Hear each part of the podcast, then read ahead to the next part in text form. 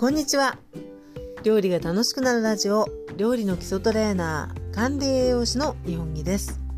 この番組は料理や日常の食についてお話ししています。この放送の内容があなたの料理が楽しくなるヒントになればとても嬉しく思います。ということで本日は第189回目の放送となります。実はですねあのー、この放送を収録する時にあのアプリを使ってお話をしてるんですけどあの前回のですね第188回のり巻きをきれいに切るコツは巻きすに裏表ってあるのっていう回をですね私ね多分申し訳ない。消してしまったと思うんですね。なのであの多分ね消えてしまってると思うんですね。なので、えーと、ちょっとこう放送のアーカイブとしてはですね188回が抜けてる状態なんですけどあのすでに聞いてくださった方もいらっしゃって。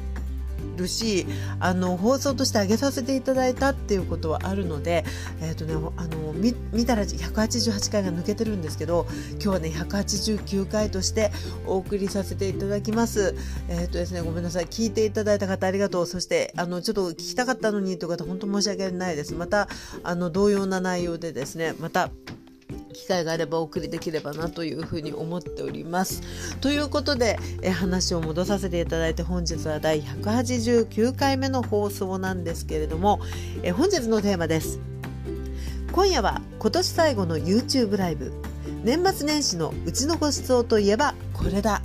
というテーマで、えー、お知らせ兼、えー、お話をさせていただきたいと思います。え、もうすでにですねあのご存知だったり、えお聞きいただいた方もいらっしゃるかもしれないんですけれどもこの料理が楽しくなるラジオっていうのはですね、えこのポッドキャストで私がこうお話をこうさせていただいたのをね皆様聞いてくださるっていうあの形なんですが、えリスナーさんとあのコミュニケーションを図れる機会が欲しいということがきっかけであの YouTube ライブというのねあの始めたんですよね。もう半年ぐらいは経ってると思うんですけどでその時にあの私がこうお顔を出しをしながらお話ししながらあのチャットによかったら参加していただいたりとかですね。あるいは事前のあの投げかけるトークテーマに対してあの書いてもいいなって思う方には是非あのコメントをお寄せいただくというような形でねやってきたんですけれども。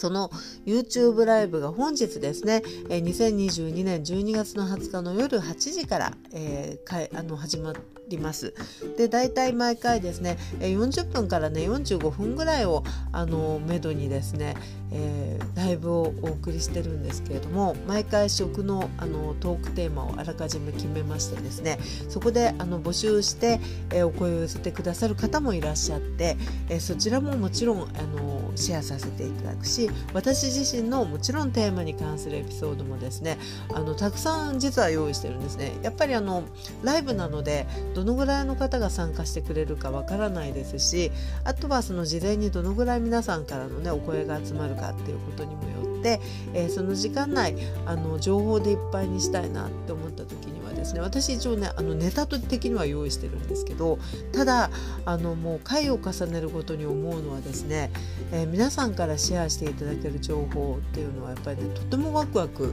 するものなんですよね。多分ね聞いてくださってる方さあのご覧いただいてる方もそうだと思うんですけれども、えー、私があの普段お話をさせていただきつつもやっぱりですねいろんなリスナーさんからのね生のお声っていうのはね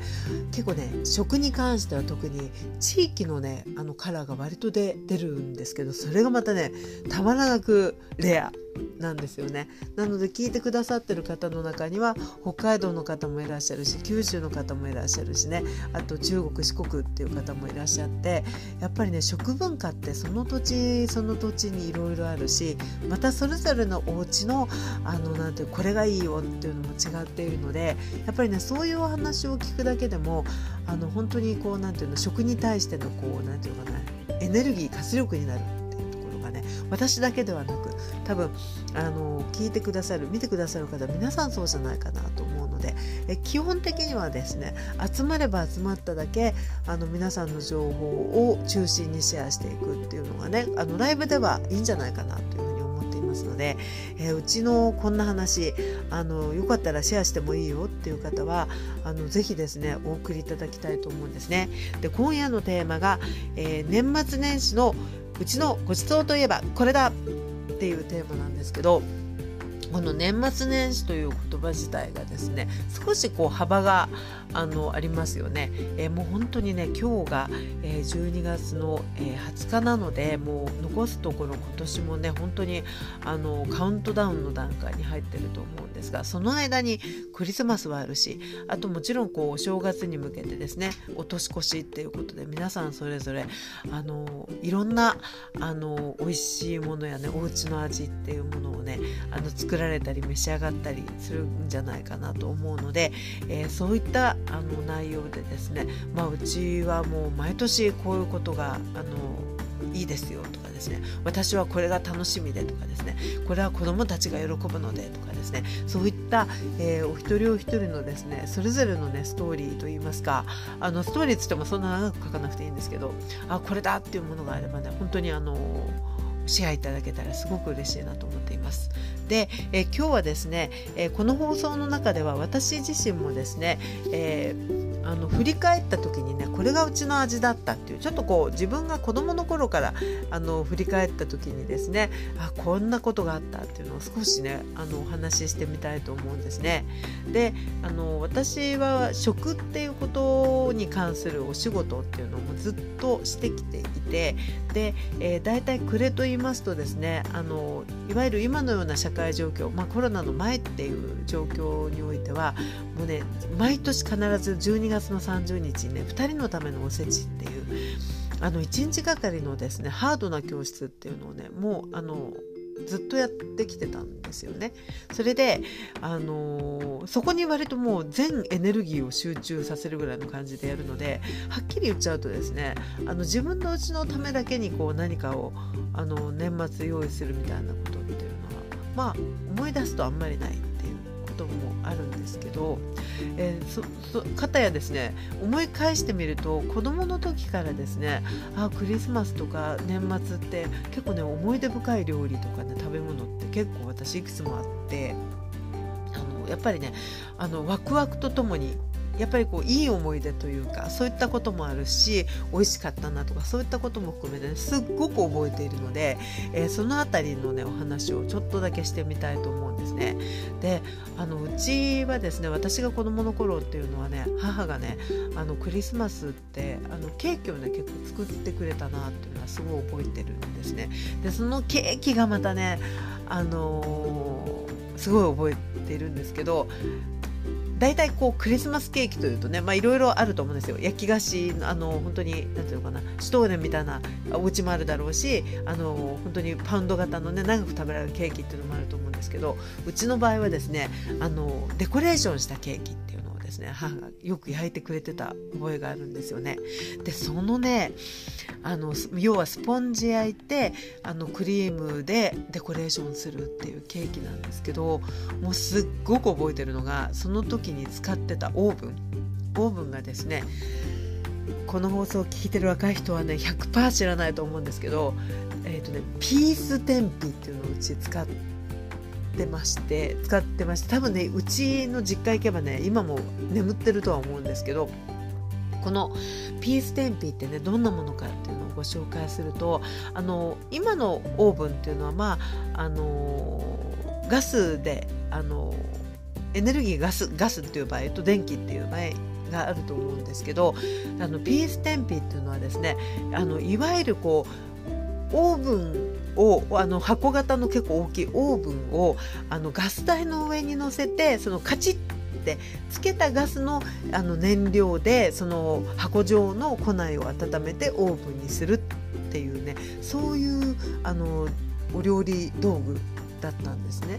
でそのピース天日って本当に見た目はねあのなんていうのオーブンなんですよ。あのよくあるオーブン。で結構大きいんですね。で箱型で。でそれをあのガス台の上に本当に乗せてあの直火につけてですねあの余熱をしておくわけですよね。そうすると庫内が箱のこう空間が全部こう熱風空間というかあの熱い空間になっていくのでそこにオーブン皿に例えばその、ま、丸型でこうケーキのあの生地を仕込んで入れていけば普通にあの焼き上がっていくオーブンとして焼き上がっていくっていう方式のオーブンなんですけどうちのそのですね天日ちゃんはですねちょっと癖が割と強くってですねあのオーブン皿鉄板が多分ねものすごく高温になるんだと思うんですけど大体ね焼き上がったねあのスポンジがねあの結構底側がねこう硬くあの焼きすぎ感ありありみたいな感じだったんですね。だからこう中間ぐらいはふわっとしてるんですけどその厚みのあるあの真ん中ぐらいはふわっとしてるんですけどそこのねあのいわゆるオーブン皿に触れてる部分っていうのは結構バリッとしてたっていうねバリッとふわっとなあのスポンジ生地だったっていうのはねなんかこうすごく覚えているんですね。でそれで焼いたものにあのデコレーションをしてくれてたんですけどその時はねあのホイップクリームいわゆる純生クリームではなくてあの本当に、まあ、今も売ってますけどね植物性油脂のあのホイップしたクリーム自分自分でホイップするんですけどホイップクリームとあとはですね乗せてるフルーツっていうのがね、えー、もうクリスマスといえば多くは結構いちごっていうイメージもあるところではあるんですけどうちはね缶詰のみかんだったんですよ。あのこれはですね多分そのいちごも当時もあったんと思うんですけどやっぱりね高い、うん、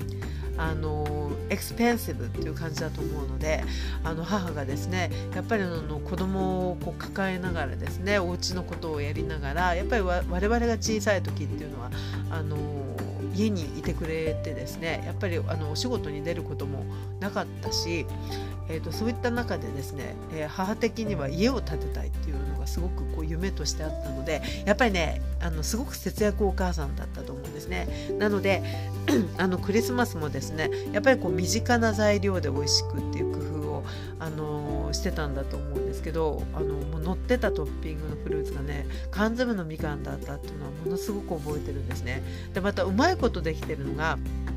あのいちごもですね甘くて酸っぱいフルーツだと思うんですけど甘み感っていうのもね程よくねあの酸味とね甘みが共存してて、ね、美味しいんですねなのであのもうこの話をしながらあの自分で、ね、ちょっと再現したくなりましたあのいわゆるこう本当にあのスポンジ焼いてホイップクリームとあの缶詰のみかんをですね飾ったケーキっていうのをあの作りたくなったのでちょっとこの放送が終わったらですねちょっと時間やりくりできればあの作ってみたいなと思うぐらいなんですけど本当にね缶詰のみかんっていうのがねこう乗ってたケーキだったっていう。それであの甘酸っぱくてね柔らかいんですね缶詰のみかんってね。だからねなかなかこう合ってるっていうね今食べたいっていうそういうあの感じですごくね印象深いんですよね。でそういったねあの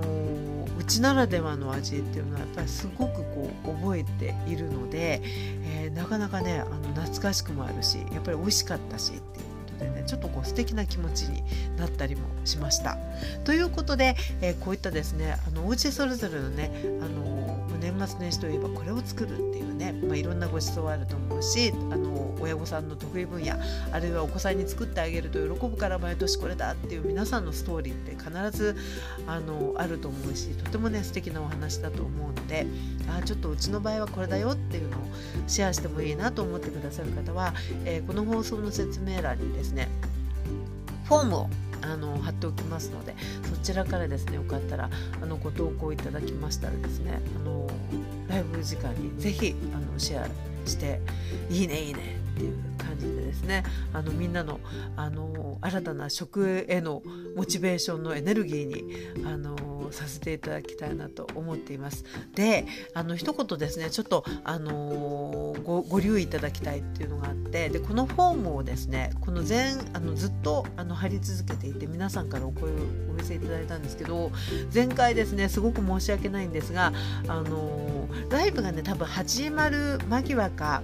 あの始まってからぐらいのところでねコメあのフォームで送ってくださった方っていうのがねあの何人かいらっしゃってすごい申し訳ない。私、ね、気づかないでねそれちょっとお読みすることができなかったんですね。なのであのフォームからお送りいただく方はですね、えー、基本的に1時間前ぐらいまでにあの送っていただけるとちょっとわがままなお願いで恐縮なんですが助かります。で、でえーと、YouTube ライブをしてる時っていうのは私はですねパソコンで YouTube ライブをやりながら、えーと、とスマホでですねインスタライブも同時にやらせていただいてるんであのお送りいただいたねフォームをね覗くことっていうのはちょっと難しいんですよね。なので、えーとね、フォームで送るぞって思ってくださってる方はね申し訳ない。1時間前までに送ってほしいです。でもしもあのそれがあの難しいっていう場合は本当にねライブ中のチャットであのコメントいっぱいいただけたらもう本当にそれが一番あのありがありがたいというか絶対見落としがないっていう感じになってくるのででチャットというのはですねあの YouTube の、えー、誠に恐縮なんですが私のチャンネルにチャンネル登録って割と簡単にできるんですけど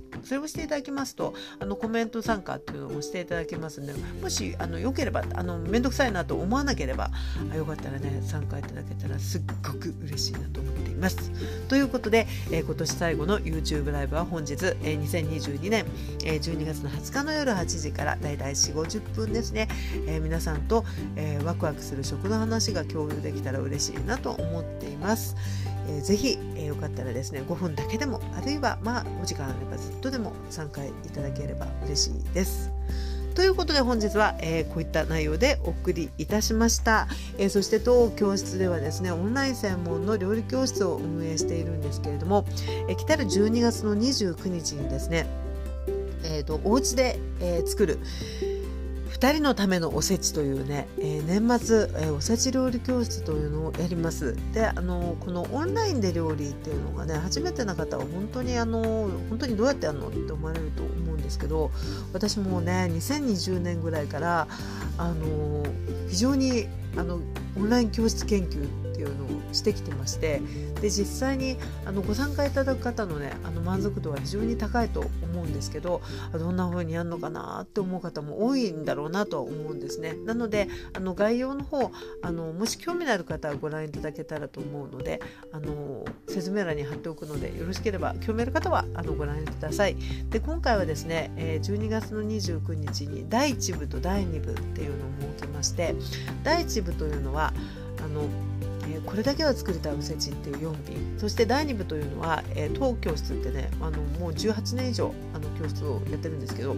え、その中でですね年末のあのご馳走といいますか料理としてあのすごく反響のあったもの4品っていうものを選んでいます。なので、えーと、どちらか興味のある方であのご参加いただくのも大歓迎だしあるいはせっかくだったらもううちのおせちを作りたいのであのハッピー全部、あのー、頑張りたいと、あのー参加以降お持ちの方は1日コースっていうねあの間の準備休憩1時間挟むと大体5時間ぐらいのわりかしハードな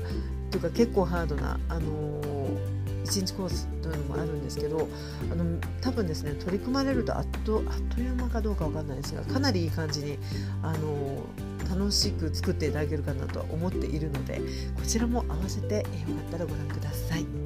ということで本日もお付き合いいただきありがとうございました。えお相手は料理の基礎トレーナー管理栄養士の日本木でございました。それではまた次の放送であるいは今夜お時間のある方はご一緒いたしましょう。それでは失礼いたします。